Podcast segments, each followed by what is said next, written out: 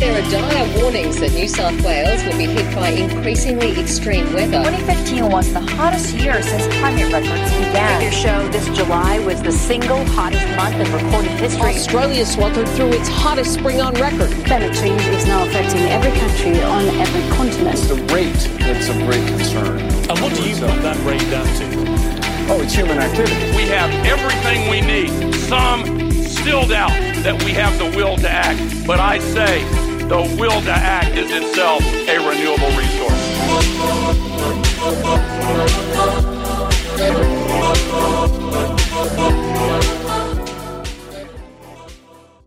Hello and welcome to episode twelve of Climactic. Hey, we made it to a dozen. The people's voice on climate change. Yes, hello Mark, hello listeners. Welcome to Something Special, a wonderful interview with Laura Wilson of the Big Little Brush Toothbrush Company. Mark, can you tell us a little bit about where you first met Laura? Yeah, I heard Laura speak on a panel by a network of socially minded business people here in Melbourne. That's called the Social Innovation Network. And if you get the chance to come along to one of their events here in Melbourne, I highly recommend it. I was really kind of immediately struck by the way that this group of people at Big Little Brush decided to use their business skills for a greater purpose, not just for a normal startup. Laura, as you'll hear, had some pretty interesting jobs. I was only slightly scared the rest of the interview when she told me she uh, studied psychology at university, and I, I kept expecting to get diagnosed every minute from there on. But um, but it was a really good chat, and it was actually quite a historic day for Climactic, Rich. Uh, what was that, Mark? Well, it was the first time there were two Kiwis in the studio. Ah, uh, yes, and what a victory for the Shaky Isles, the Bledisloe Cup of podcast interviews. Well, it was a bit less one-sided than that, Rich. Um, great well, you, to have you two had to Kiwi... sneak that in, didn't you? It was great to have two Kiwi accents in the control room, though. Well, one and a half. ah, fair enough. But yeah, it was a great interview, and I could listen to Laura's gentle Kiwi accent all day, which I did, Mark. It was a long edit. Sorry. That's all right. Very good chat. But it was Laura's views on everything from sustainability to the power of big corporate companies that really resonated with me. Okay, here's Laura Wilson talking to Mark at the Library at the Dock in Melbourne.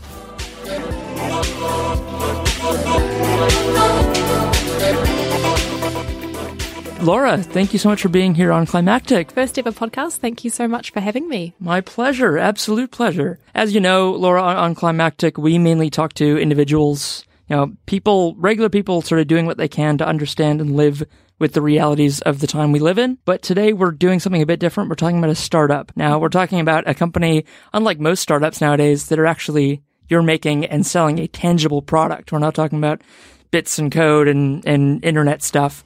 We're talking about an actual physical hardware startup. Hardware might be a weird choice of words there, actually. One that is changing lives, avoiding massive volumes of waste, and is close to the lives of each and every one of you listening. We're talking today about toothbrushes. So, Laura, you're our first Kiwi on the show. Welcome. Wow, great honour. I know that you're an honorary Kiwi yourself. So. Yeah, I've, I've got the passport yes. to prove it. Well, a legit Kiwi then. Yeah, even though the voice does not convey it at all. And people are very cynical about the fact I call myself a Kiwi, but uh, it is true. But now we've had the first Kiwi guest, so thank you very much. For, oh. uh, we're going to outnumber the Aussies one day. My pleasure. Um, I know you've listened to the show before, so you probably know what to expect or think you know what to expect. So I'm going to throw a curveball at you right up the front here. All right, then. Football or A F L? Ooh. Uh, do you mean in terms of like what I would call it? I have no idea. That's all I know about either this of those two respective my, things. This is showing my levels of engagement as well.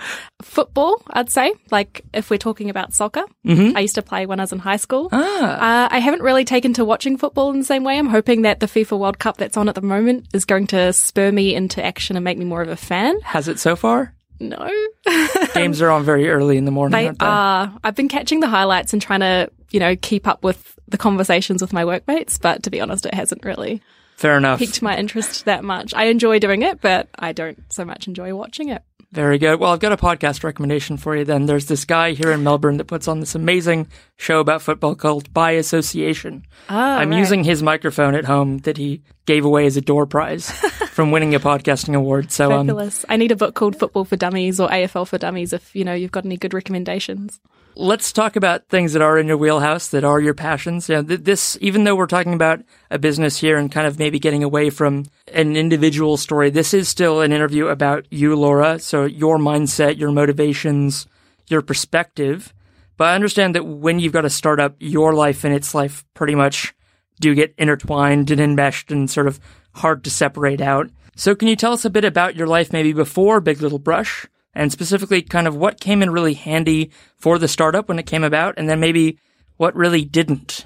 Well, I guess, as you know, a New Zealander, first New Zealander on your show, so... Yeah, sorry, that was like the only kind of, dis- like the defining feature I gave for you was Laura, she's Kiwi. Great honour. Yeah, I guess one of the benefits about growing up in New Zealand and also Australia as well uh, is that we just have such great access to beautiful environments. In New Zealand, there's such amazing native bush. Parents still live in Wellington, and where I grew up, every time I hop off a plane, the first thing I do is go for a walk in the bush. It's only about three minutes trot from my parents' house, and it's the most refreshing thing ever. So, but I think doing things like that have really spurred me in the direction of being a little bit more environmentally conscious. Mm. I wouldn't say that I've always been very good at putting that into practice. I think growing up, I was always very, like, I identified with um, issues of climate change and environmentalism, waste, that kind of thing. However, it's, I guess, like a lot of young people, you're like, an adult needs to fix this problem. Mm-hmm. It's terrible, but you just kind of sit there and you just watch it and you criticize it, but you don't really get stuck in or get involved and be part of the solution. So I guess the turning point several years ago was when I decided that I'm a big girl now. I can do things myself. I can look at my own consumption. I can try and influence others. I can be a, a part of the solution, I guess. Mm-hmm. So that's kind of my journey, probably from more like, I identify with this, I agree with this, to I actually want to be more of a participant mm-hmm. and um, do something to make a change. New Zealanders and Australians are very practical in nature, and I think when we were growing up, I guess recycling was a, a big thing, and there was a great campaign in New Zealand, Keep New Zealand Beautiful, uh, be a good Kiwi, put it in the bin. So that was drilled into me from a very young age. We just lived pretty simply, I guess, which is really nice, a nice way to grow up. Mm-hmm. Yeah, I suppose that's probably um, in terms of my upbringing. So pretty run-of-the-mill, really, not um, with a huge slant towards environmentalism, but society as well, and the marketing efforts by the government back in back in the day about putting things in the bin. That actually has made an impact, and that's important as well. We're so lucky, um, having said that, it was drilled into us at such a young age, and um, it became part of the, the national psyche, and um, mm-hmm. and even things like the cartoon Captain Planet. Like, you can't disregard things like that for normalizing those types of environmental behaviours. And yeah. yeah, no, that's a very good point. We were very lucky, and um, not everybody in the world is so privileged to kind of be exposed to those ideas from a young age. Yeah, that's true. Things like Captain Planet, sort of normalizing it and also making it out. O- Like, giving kids the vocabulary to call out people for doing the wrong thing. Yes, exactly, yeah. Because it's so easy yeah. to throw something in the bin and then you don't see it anymore and it's just gone and oh, you just stop thinking about it. I know, and that is a blessing and a curse, I guess, mm-hmm. because while recycling was a big thing and um, making sure things went into the correct bins, once it happens, we, we're not exposed to our waste anymore. It's kind of a sanitized type thing where you put something in the bin and you just forget about it, out of sight, out of mind. So yeah, I, I suppose in, in, it's a blessing and it's a curse. And I, I guess when you go to other places where there's not such an infrastructure built around recycling and waste management, yeah, you just realize how sanitized, I guess, uh, it is. And I mean, we definitely have our fair share of landfills here in Australia and mm-hmm. also in New Zealand. And if you've ever been to one, when I was a kid, I used to go to the landfill with my father, and it was it was kind of fun at the time. And I was like, oh, I might be able to find something here that, like, I can take home, which is pretty disgusting, really. But I think it took me a really long time to realize, oh, okay, so it's it's sitting at the landfill. It's not breaking down. I think a really pivotal moment for me was when I heard that every plastic toothbrush ever made is not going to break down. It's going to take a thousand years to break down. And before it does, it turns nasty and toxic and may or may not turn into micro- microplastics in the ocean. But I guess it's just something that's kind of hidden away from society in a way, and we don't really think about it. So when we're consuming something, we don't we don't think so much about the end result of, of where our goods are going. So many people don't even make the connection between what they're throwing in the bin and the fact it's going to landfill. That once kids especially actually find out what happens to this stuff, and then th- they can make that connection mm. in their head. It's amazing. But, like, what was the circumstance that took you along to the landfill with your dad? I guess in Melbourne, it's really common to have roads curbside recycling. Mm-hmm. Um, that was a, I believe back at, uh, at the time, that was a paid subscription service. in New Zealand. So okay. It was more common for people to bundle up their waste and put it into a trailer and take it off to the landfill mm-hmm. rather than putting it out for curbside collection. And curbside collection is really, really convenient and really awesome. So it was you, your family taking stuff to the tip and you're like, ah, I want to go along. And mm. you went and saw what landfills fun. were like. Yeah. Yeah, exactly. There might even be young kids today that are growing up that probably haven't been to a landfill before. It's not something I ever really thought about and kind of took for granted. I was just like, oh, yeah, that's one of those places. But they are, they're huge. Absolutely huge. Archaeologists love coming across the rubbish heaps of old societies. You know, like if they're doing a dig in the British Isles, if they find the midden heap, the, the waste heap of a tribe, that's a jackpot because you see everything they ate, everything they did, all the yeah. stuff they threw away. And I think even as a kid, like you get that little sense of like, you're a little anthropologist. You want to go see like not just my broken toy that's being taken to the landfill. What are all the, what's all this other stuff? What, what so else true. could I ask for at Christmas? Because like, it's like yeah, exactly. exposure to like a toy store filled with everything, oh, but in so broken true. form. Yeah, I hadn't thought about it like that before. But yeah, I guess what will the people digging up our landfills in the future think of and, and what we're consuming? Very interesting thought. I haven't thought about that before. I think we had everything. We had too much of everything. Oh, we do, yes. All right. So how did you find the the jobs you were doing between you know, this childhood you had and then starting Big Little Brush and being involved with this startup? I've always been really interested in online businesses and technology. So at university, that was one of my areas of study along with psychology. When I left university, I worked for a New Zealand company called Trade Me, which is a great Kiwi company, good online business there. Probably my most interesting job I've ever had was in the site security tra- team at Trade Me. Yeah, it was very interesting insight into human behavior, I guess, and mm. some funny things and yeah. come in handy in future endeavors. Exactly. So not an environmental role by any stretch of the imagination, but mm. it was, yeah, really interesting to me at the time. Yeah, for the non-Kiwi listeners, that really, even if that job was just for the career opportunities, Trade Me really was the, the height of the e-commerce sector in New Zealand. It really was. Why did you leave Trade Me? I left Trade Me at a wee while ago, primarily because I wanted to go traveling. We packed up our bags and um, we sold all of our stuff, which was a really interesting exercise in itself. I guess you don't really realize how much stuff you accumulate over the course of several years and several house moves and things like that. You tend to accumulate a lot of things. The stuff that's just in the boxes from one or two or three moves ago that you never unpacked. And now you're like, do I, I finally have to get rid of it, but why is this so hard? I know. You just develop such an attachment to items and it's Uh, pretty crazy, really. I didn't, I certainly didn't do it from any environmental perspective or anything like that, but eventually got down to about a big backpack worth of stuff. So yeah, for anyone that's never done that before, it's, it's a hard feeling to describe, being able to carry all of your possessions just on your back. I would highly recommend it. It was mm. the most like freeing thing I've ever experienced, I think. I just think it takes a lot of stress away. I mean, it sounds strange, but the more things that you own, that takes up a slight mental load. Mm-hmm. And so I, it was really nice to be free of, of all that stuff. And like you said, it was really hard to say goodbye to some things and some items that you hang on to for a really long time. Then, yeah, I travelled for a wee while. It was something I'd always wanted to do. And being a fellow New Zealander, it's probably a rite of passage that a lot of Kiwi Definitely. kids go through. Yeah, to, it's kind of that inevitable thing, the, the big overseas experience. Yeah, exactly. I think probably because New Zealand is really, really far from so many other countries, it's very expensive to fly to Europe, for example. So you don't just pop over to Europe for a holiday. One not does not all. simply do that. No. Uh, time and money does not allow for that. So, it's... so but backpacking, so you really were living with just that mm. that pack's worth of possessions yes. for just under a year. Yeah, exactly. So you really notice every single thing that, that you have in your bag. So you so. become a much more discerning consumer. Exactly, yeah. And everything has to earn its place in the backpack, so it has to be good for multiple uses. So, mm-hmm. you know, you don't just have sometimes items in there. You have a jumper that's good for this, this, this, and this. But um, at the time, I had never really heard of minimalism as a concept. Mm-hmm. That became a thing. I don't know, it kind of hit the, the general psyche several years ago, minimalism, and um, I discovered some podcasts and things about it. And I was like, ah, that's what that feeling is. I get it now. I get what minimalism is. I now have a word for that thing that I have experienced. Yeah, exactly. That's, that's good. Yeah.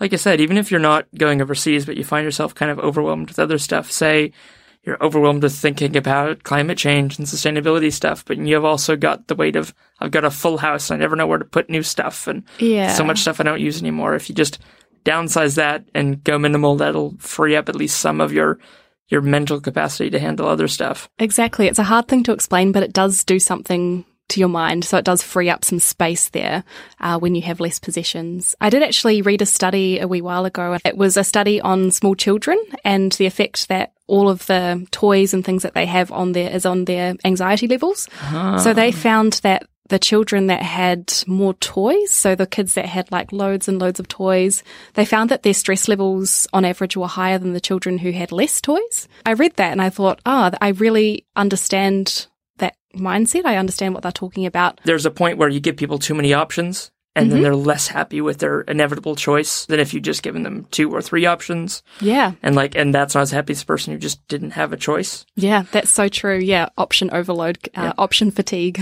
Yeah. It's a real thing. Talking about sustainability. Sustainability is a very commonly used word. It means different things to different people. Do you have a, a vision for how sustainable you, you want to be in your life? Because there's definitely people who are more sustainable than me, and I want to be more sustainable, but I couldn't be where they're at. So, you know, there's this family living up in rural Victoria that a lot of people have heard of. They, there's Art is Family on Facebook. They live a very neo-peasant lifestyle. They they live out on a farm, grow their own food, don't buy anything.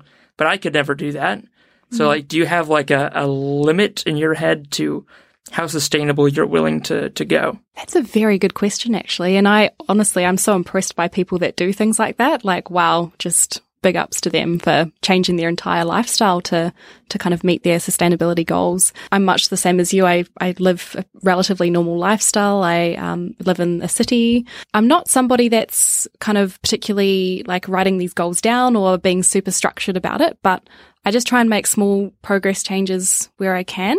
Mm-hmm. I feel for me that's the most achievable way of kind of making incremental changes with sustainability. It's it's a tough thing, like to go from having a, a regular life as a regular consumer right through to the, the people right on the cutting edge of sustainability, like the people that you mentioned and, and the types of people that have all of their trash in a mason jar, for example.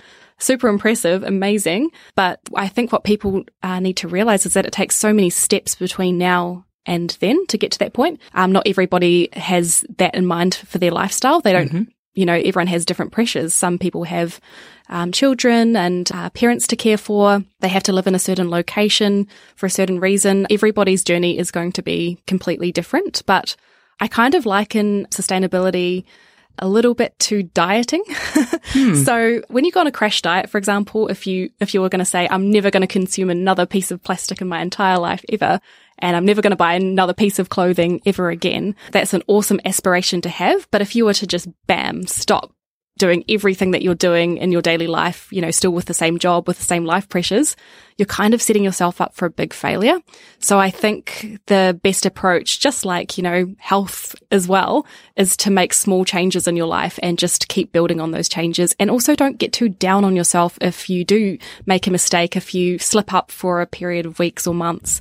Just recognize how that makes you feel as well. So for myself personally, when I try and make changes and then I do find myself slipping up, I just kind of analyze, why did I do that? How do I feel about backsliding in, in mm-hmm. that way, which I perceive as backsliding? And don't get discouraged as well. I think there's a lot of people out there who are trying to make changes in their life, like myself. I've got many friends who are doing the same things as well. And mm-hmm. spurring each other on is like a big part of that, and just making sure that you're encouraging people around you as well. One thing that I have noticed is that's not that helpful is there are certain people who have done really well and absolutely kicking ass at being sustainable. Excuse my French. Go for it. And I, I do see sometimes that they tend to be very critical of others and where they're at on their journey. So mm-hmm. you can't look at another person's life and say everything that I'm doing f- for them should be easy. Mm-hmm. That's one hundred percent not the case. Everyone has different pressures and life stress, and that's never really a good way to approach things anyway. A positive psychology has been shown that encouraging people and helping them with their well-being and has actually shown to make more changes in the long mm-hmm. run than criticizing people. And that's just yeah. going to discourage people and also discourage, you know, what you're about also. Yes. Yeah. So you've got to be mindful of your, if you're making changes in your life and you're claiming sustainability, how are your actions impacting the cause of sustainability as well? I, I probably shouldn't say any of this, you know, given that you studied psychology and could probably diagnose me with like narcissism and delusions of grandeur. But like for me, when I asked what does sustainability mean, I come at it from a very kind of philosophical way where I'm like, I'm sustainable if, like, the only way I could call myself sustainable is I was living in a way that if it was replicated for, by everyone else on the planet, if we could continue on living this exact same way for a thousand years without anything being exhausted or running out. Like, that's mm. what sustainability means to my head. But that's, like, such an artificial thing. Like, like nothing, I think, I think would meet that standard, because the way we live right now is such a product of very specific times in the course of human history and geological history and natural history and, and just all, honestly the weather. Like, we're not in a mini ice age. We're, like, in the current period. And mm. I think your way of looking at it is probably going to help me a lot personally, how I think about sustainability going forward. So mm. no, that's quite right to sustain. And I often think that way is, is the way that I'm living today. If everybody in the world took this action, is, is that going to be a good thing or is that going to be a bad thing? Mm-hmm. If I, you know, discard my litter here and everybody also discards their litter there, obviously that's not a good thing, right? No, it's a very good way of thinking about it. I, it's something I certainly share as well. Hello, it's Mark here. Sorry for the quick interruption. We're just about to get into the Big Little Brush part of this interview, but before we do, I just want to let you know about something exciting that Climactic is working on with the good students of the University of Melbourne. We're working with one of the student groups at the university to put on a competition for the entire student body, so that's over sixty thousand students. And the competition is quite simple. We want to hear a story. Think of it as a combination between a TED Talk and American Idol, but all about climate change. We know the students at the university, across all fields, across all subjects, are brushing up against climate change topics. Because this isn't climate change, it's everything change. So whether you're a vet student, a food student, a media student, a business student, we want to hear about how something you're studying is going to be affected or is already being affected by climate change. Patagonia, Big Little Brush, and a few other companies as well have all put up pretty great prizes. And the winner will also get an episode of Climactic devoted just to them. So if you or someone you know would make a great science communicator, just head over to climactic.fm slash competition for all the details. Applications close July thirty-first, so get in fast. And now, back to Laura Wilson. How great is it we live in a time where we don't all have the classic English teeth? Not just to pick on the English, but like in a time of great oral hygiene and an amazing mm-hmm. dentistry and orthodonty. I'm I'm a kid that had braces and retainers. I had like a big gap tooth that got put together, and I had like a bit of skin taken out of my mouth, and amazing. So now the least I can do to repay my parents for that is to to brush my teeth regularly. Mm, so yes. I'm a good boy. I took on board what my dentist said. I use an electric toothbrush. Mm-hmm. And that's that's the best thing I can do in the world, right? Wait, I, I said worlds. That, in your world, perhaps. That's right. I'm just setting it up for you for a nice T-ball hit. Yeah, sure. What am I doing that's that's absolutely wrong, Laura? Ooh, well, uh, I can pick up on one thing. Toothbrushes are made of plastic, sadly. And as I mentioned before, one of the crazy things that I found out and was absolutely shocked by is that every plastic toothbrush ever made still exists today, sadly. Plastic takes around a thousand years to break down, depending on the type of plastic and the environment that it's exposed to when it's breaking down. So to me, that just kind of startled me when I found that out. And obviously the same applies for plastic water bottles, other plastic items as well. So mostly single-use items are the ones that are commonly found in marine debris and, mm-hmm. and things like that, which is really, really sad. But yeah, oral healthcare is super important as well. So we've got to find a really good way to bridge that gap. Yeah, so basically Big Little Brush is a social enterprise, and we take something small like a bamboo toothbrush, and we aim to do something really big like support oral hygiene as a whole. Big Little Brush has two main missions. So one is environmental and one is more human focused. And the more we learn about these two things, the more we realize that they're so intertwined, that environmental issues are social issues and vice versa. Basically what Big Little Brush does is, our core business is that we sell bamboo toothbrushes. We believe that bamboo is a much better option than plastic. It's a really easy to grow. It's actually a grass, not a tree. I learnt that too. That was an interesting fact. Now um, I did too. Mm, wow. Bamboo is very easy to grow, and it obviously is one hundred percent biodegradable, which is a really, really good plus. And we donate our profits to organisations that are doing oral care work in Australia. And potentially we're not limiting ourselves to Australia forever, but at the moment we've chosen a few projects in particular that we're really passionate about. Joel basically founded Big Little Brush because he found that he was very privileged in some dental care that he got living in Australia, and it prompted him to do a little bit more research. And he found that in Australia, there's one dentist to five thousand people, but in other parts of the world, such as the Democratic Republic of Congo, there's one to five million. So dental healthcare is something that we completely take for granted.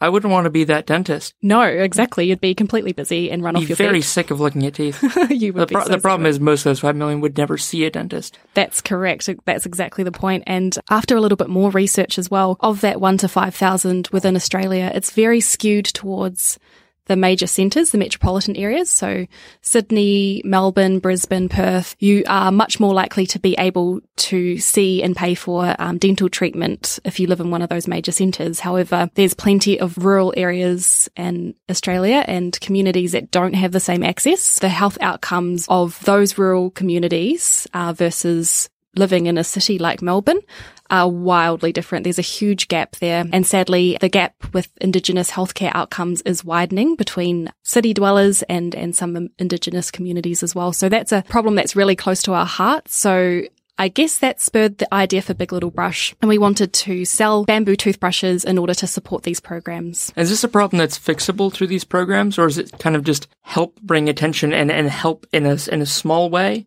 But the fact that, you know, we just have a massive population disparity between city and country here in Australia, and then rural communities have a massive transportation gap out to them as well. And then, then there's the, is, is it simply a, more of a funding issue, do you know, that sort of, well, what are the programs aiming to, to do about the, the sure. problem? It's, it's a few factors, actually. Mm. So certainly distance is a huge factor. But also cultural norms and education is a big factor around oral care outcomes, uh, health Healthcomes, I made a new word. yeah, there Health you go. Outcomes. So we work with two organisations. One is called Indigigrins, and they are based here in Victoria.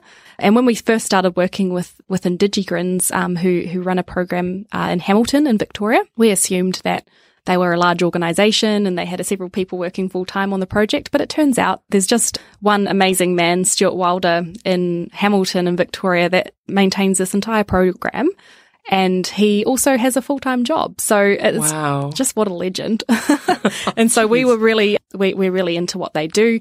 And so as a, as a startup, we were very lucky to be able to contribute some of our startup capital to Indigigrins. It was a modest amount. We were, we had several things to, to kind of do to set up the business, but we felt that it was really important to, to get on the front foot and mm. put our money where our mouth is, basically. Right from the start. That's really impressive. Yeah. So they run a very good program. So the program consists of lots of education. So they do provide the kids with these great diagrams, I guess, with a Dreamtime snake on it, and they can check off the days where they brush their teeth on that ah, diagram. So, good. And they do have people in the community working with the kids, with the parents, to to make sure that they are doing the right behaviours in yep. terms of oral care. And it's a kids' advent calendar for toothbrushing. Yeah, yeah, exactly, like an advent calendar. So they're very adorable. They're doing a fantastic job, and anything that we can do to support people like that, we're all over. And we also work with another organisation called Red Dust.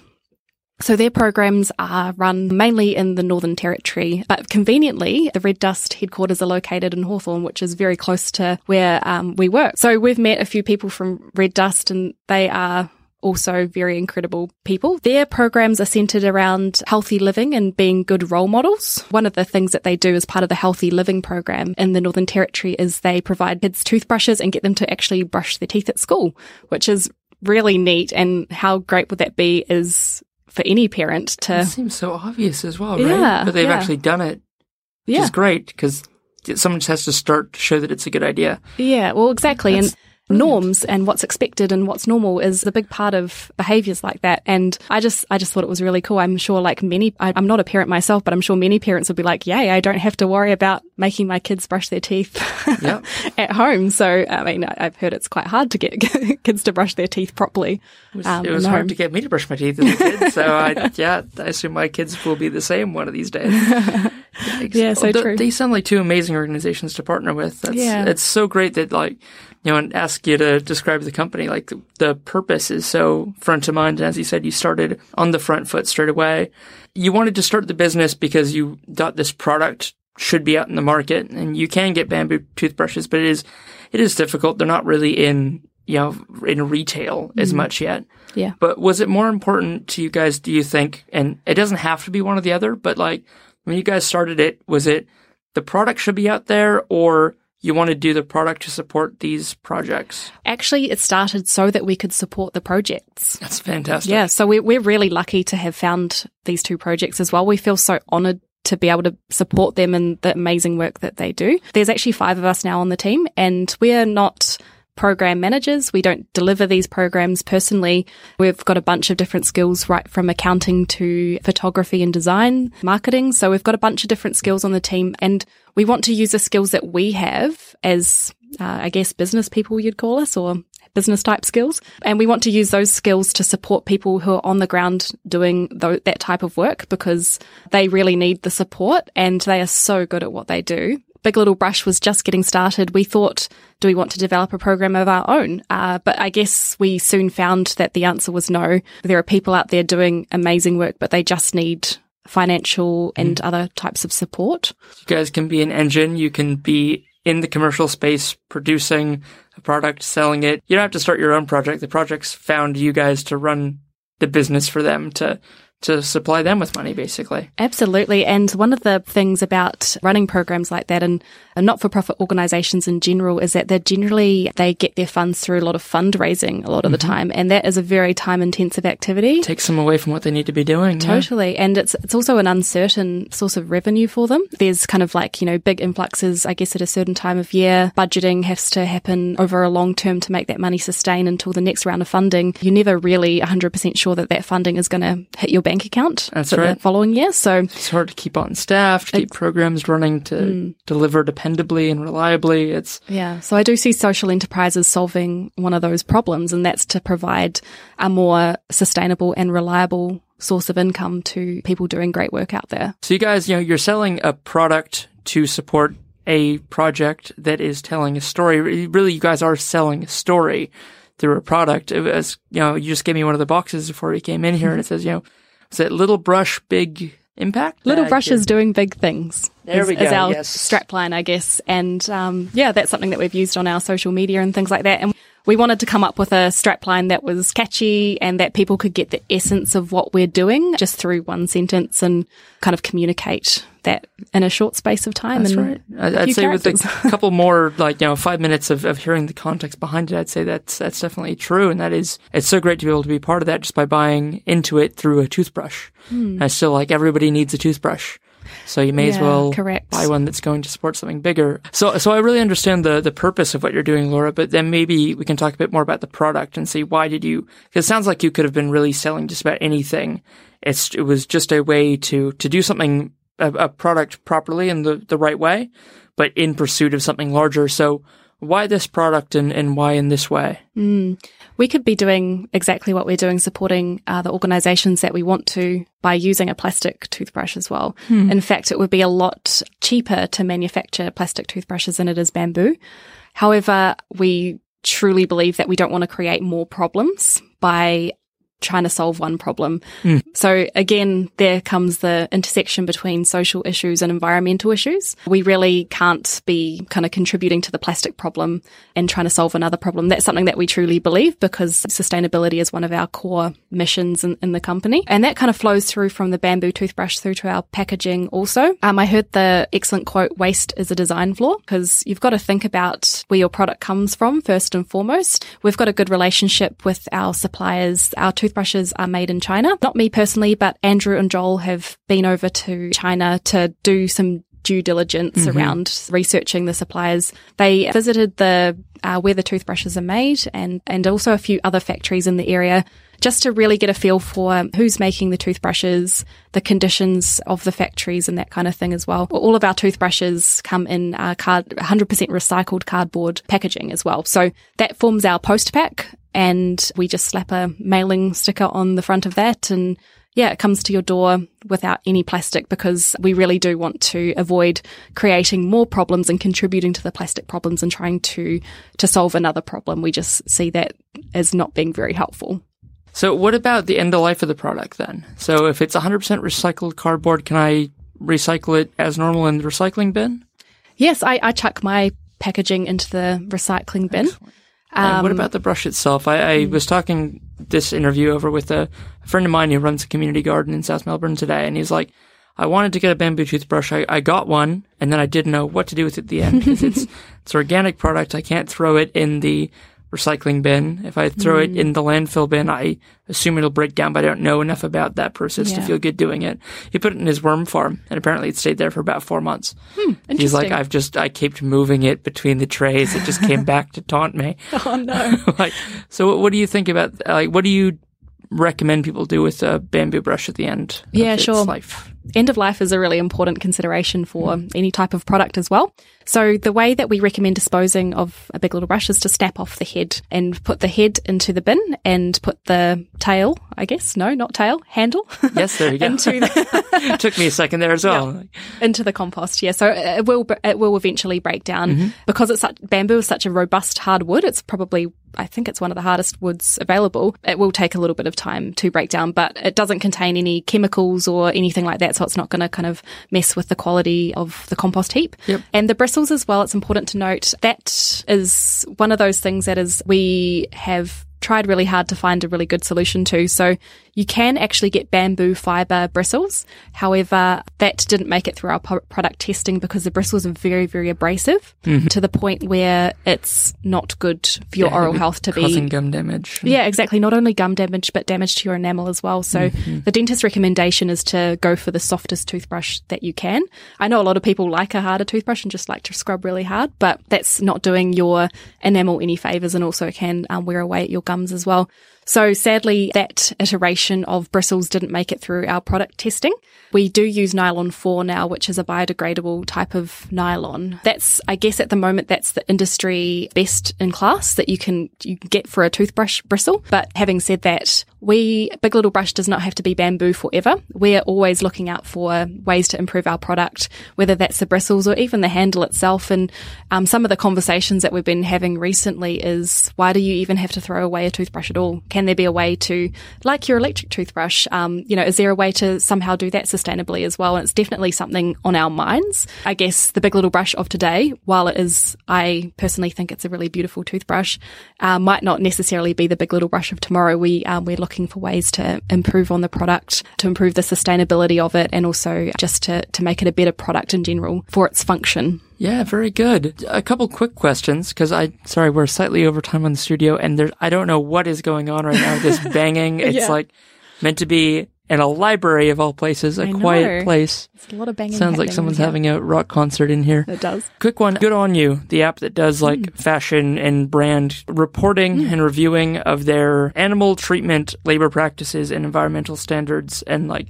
sort of mm. measuring what the company says they want to do against what they are doing. Mm-hmm. I've been using it quite a lot in the last few days. I was really surprised, actually, it's Swanndri. I really oh, wanted to get a Swanndri, no. this like flannel like hoodie jacket thing. I wanted it so much. I looked them up, and they just, they do not report Aww, anything that they what do. What a shame. Read into it a bit more, and like it's, uh, so, so Swanndri were the, the two Kiwis here having, you know, all For our dads Australian had Swannies. Swanndri uh, Swan is a very Kiwi thing. Very, yeah. It's, uh, so it, it is New Zealand wool. It gets, of course, mm. sent to China to be manufactured. And then it comes back, and they're having a massive problem in New Zealand for the last couple of years with formaldehyde in, oh, no. in wool product that's oh, coming dear. back. It's, and it's one hundred tons a day of textiles from China arriving in New Zealand. Ugh. one hundred tons a day. That's like the weight of like everyone in my hometown combined a that's day huge. coming into New Zealand. That's so huge. Like the formaldehyde levels were like seventy times above safe levels just because They didn't want any mildew or any smell or anything after being in shipping containers. But mm. yeah, Swanndri's rating is like zero, zero, zero because they just simply do not talk about it. Interesting. What do you think about Big Little Brush like being on a platform like that, mm. saying like, w- here's the standards? First of all, you have to find out, are there any standards in this space? Mm-hmm. And if not, yeah. well, somebody would probably be very happy, uh, and Ernst and Young or somebody to work with you to be like, well, here's what you're doing. Yes, we agree. That should be best practices. Now we're going to go ask Colgate and Oral-B, here are the standards that this great company is using.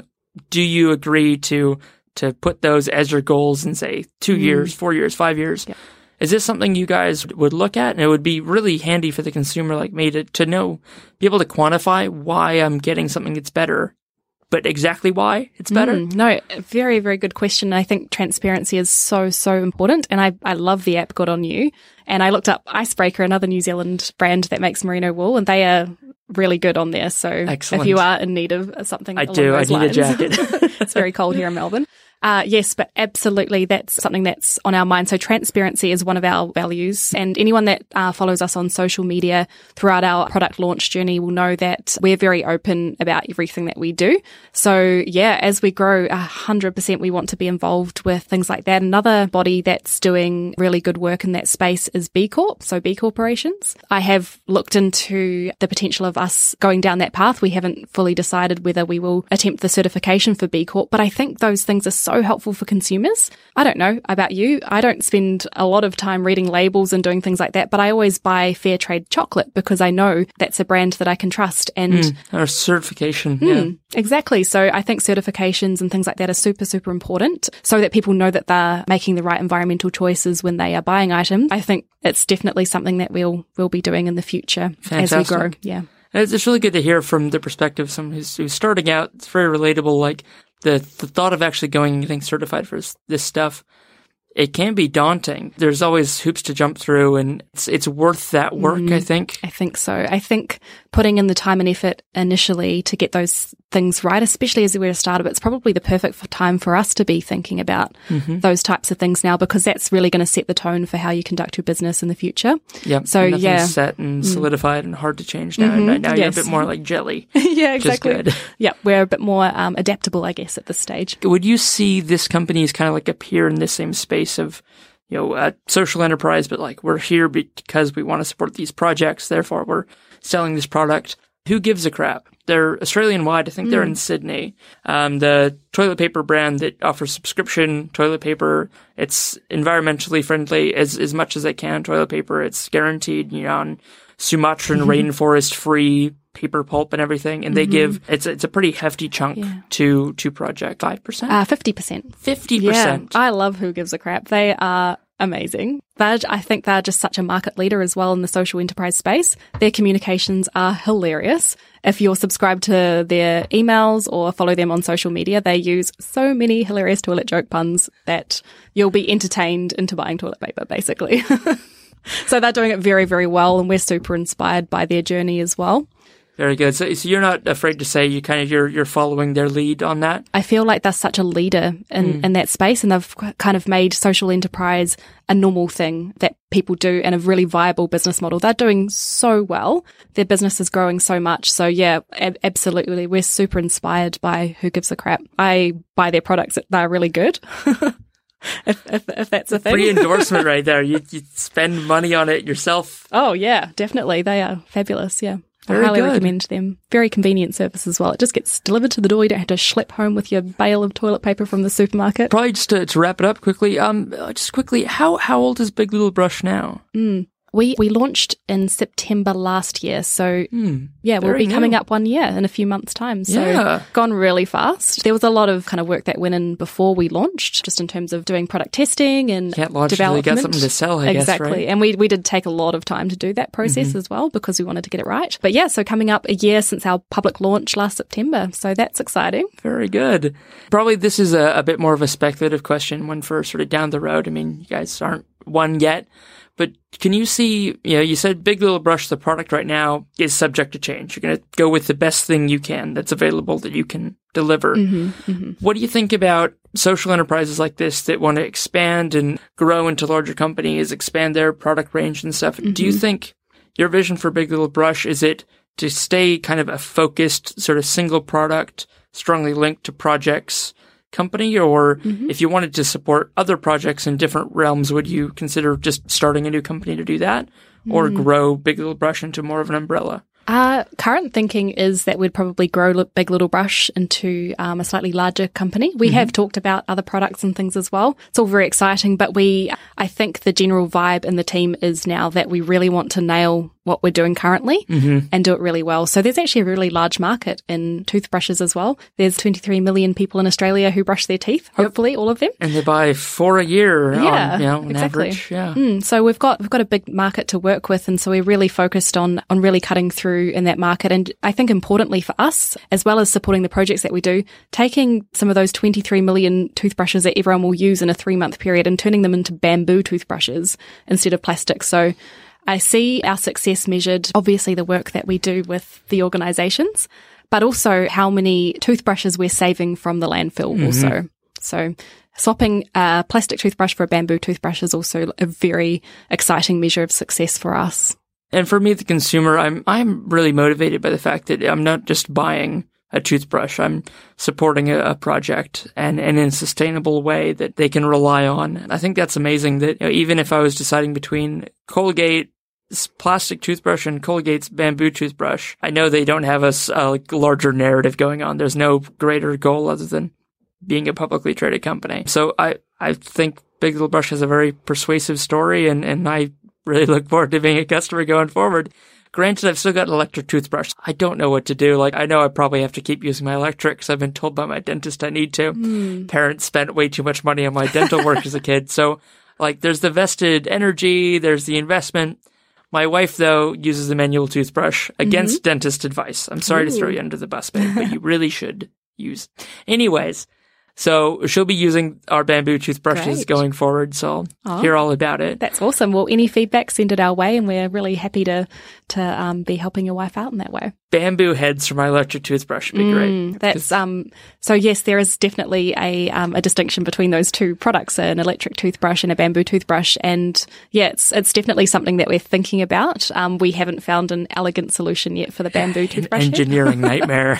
It's yeah, it's not easy, but yeah, I think there's a great opportunity in that space because a lot of people really love using their electric toothbrush, and we certainly do not claim to go against any dentist advice. So mm-hmm. you know, if somebody's told you that you need to be using that for your own oral health, then yeah, we certainly wouldn't want to go against that. Yep. Yeah. And, and if like a Colgate or, or anyone like that came to the table and said, hey, we want to include more organics into our electric brush heads, well, I hope they would come to somebody like you and say, mm. hey, we also want to, they never would. Never mind. This is all being cut. Having said like, that, I think big corporates have a lot of money and power. So I guess one of the takeaway messages around that conversation is that consumers have the power to vote with their dollars, mm-hmm. and those big corporations are going to have to listen because that's their bread and butter. You have the power as a consumer to to kind of force a particular outcome and vote with your dollars, whereas those companies will have to adapt to consumer change. And in doing that, if the consumers are demanding more environmentally friendly products, then that's what they're going to have to do. So very, yeah, very the power good. is yours.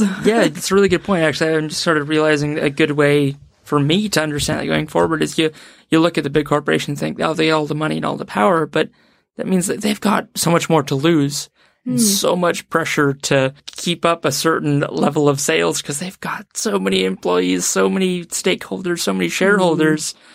God, they, yeah, they they have to be some of the fastest to move in the industry. Otherwise, they're uh, they're really in trouble. Exactly. And yeah, like while there's a lot of large companies out there doing destructive things to the environment, large companies also have the power to do really good things for the environment as well. So we'll see what happens in the future with that.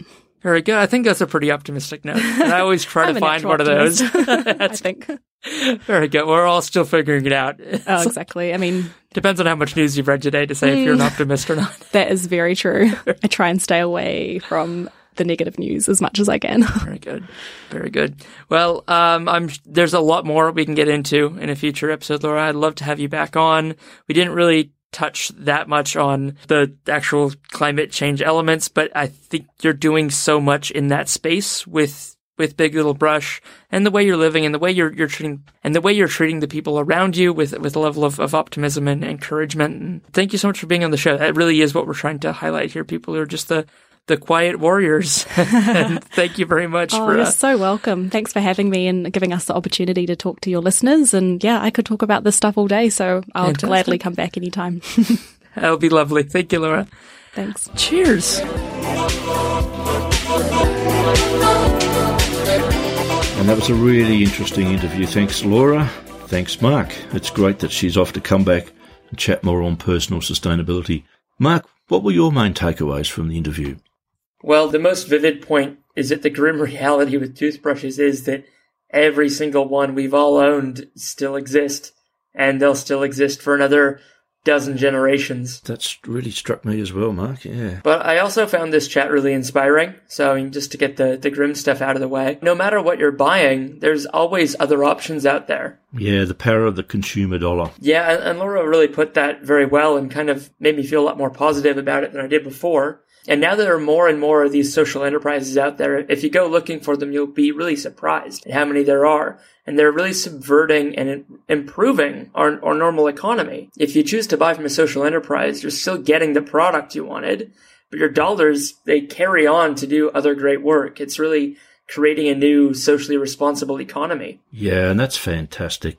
With that in mind, Mark, we're happy to let our listeners know that Big Little Brush have done something special for all of us. They have a ten percent discount available to Climactic listeners for all of Plastic Free July. That's right. If you just go to biglittlebrush.org slash discount slash Climactic, the discount is applied at checkout. So uh, how easy was that for you, Rich? Yeah, it was it was easy and convenient to order, Mark, and I'm waiting at the letterbox as we speak, listeners, for the toothbrushes that are on their way. Next week, I'll talk about my big little brush and which colour I ended up with. Good luck. Now, you're just telling me this story, Rich. When your family gets toothbrushes, you're normally left with the uh, least popular colour. So uh, I bet you get an orange one. Yeah, probably, probably. And here's some other people we'd like to thank. To Caleb Fidecaro, our producer, thank you so much for your help this week, mate. Uh, check him out at HipsterJazbo on Twitter.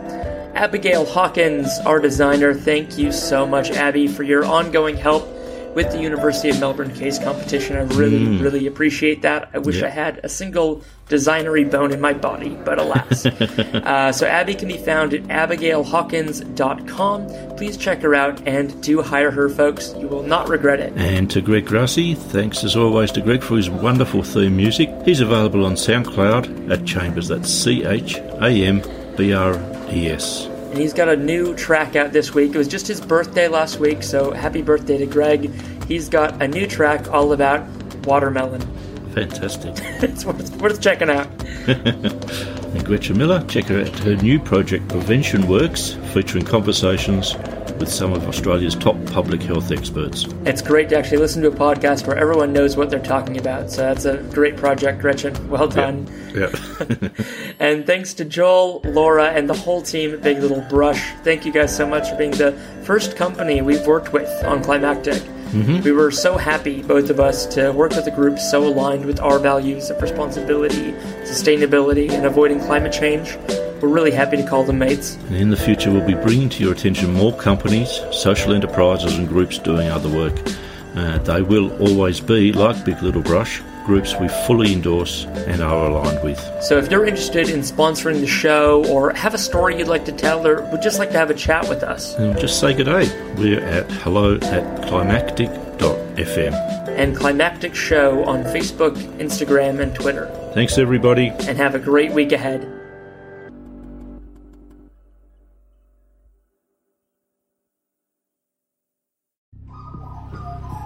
The Climactic Collective.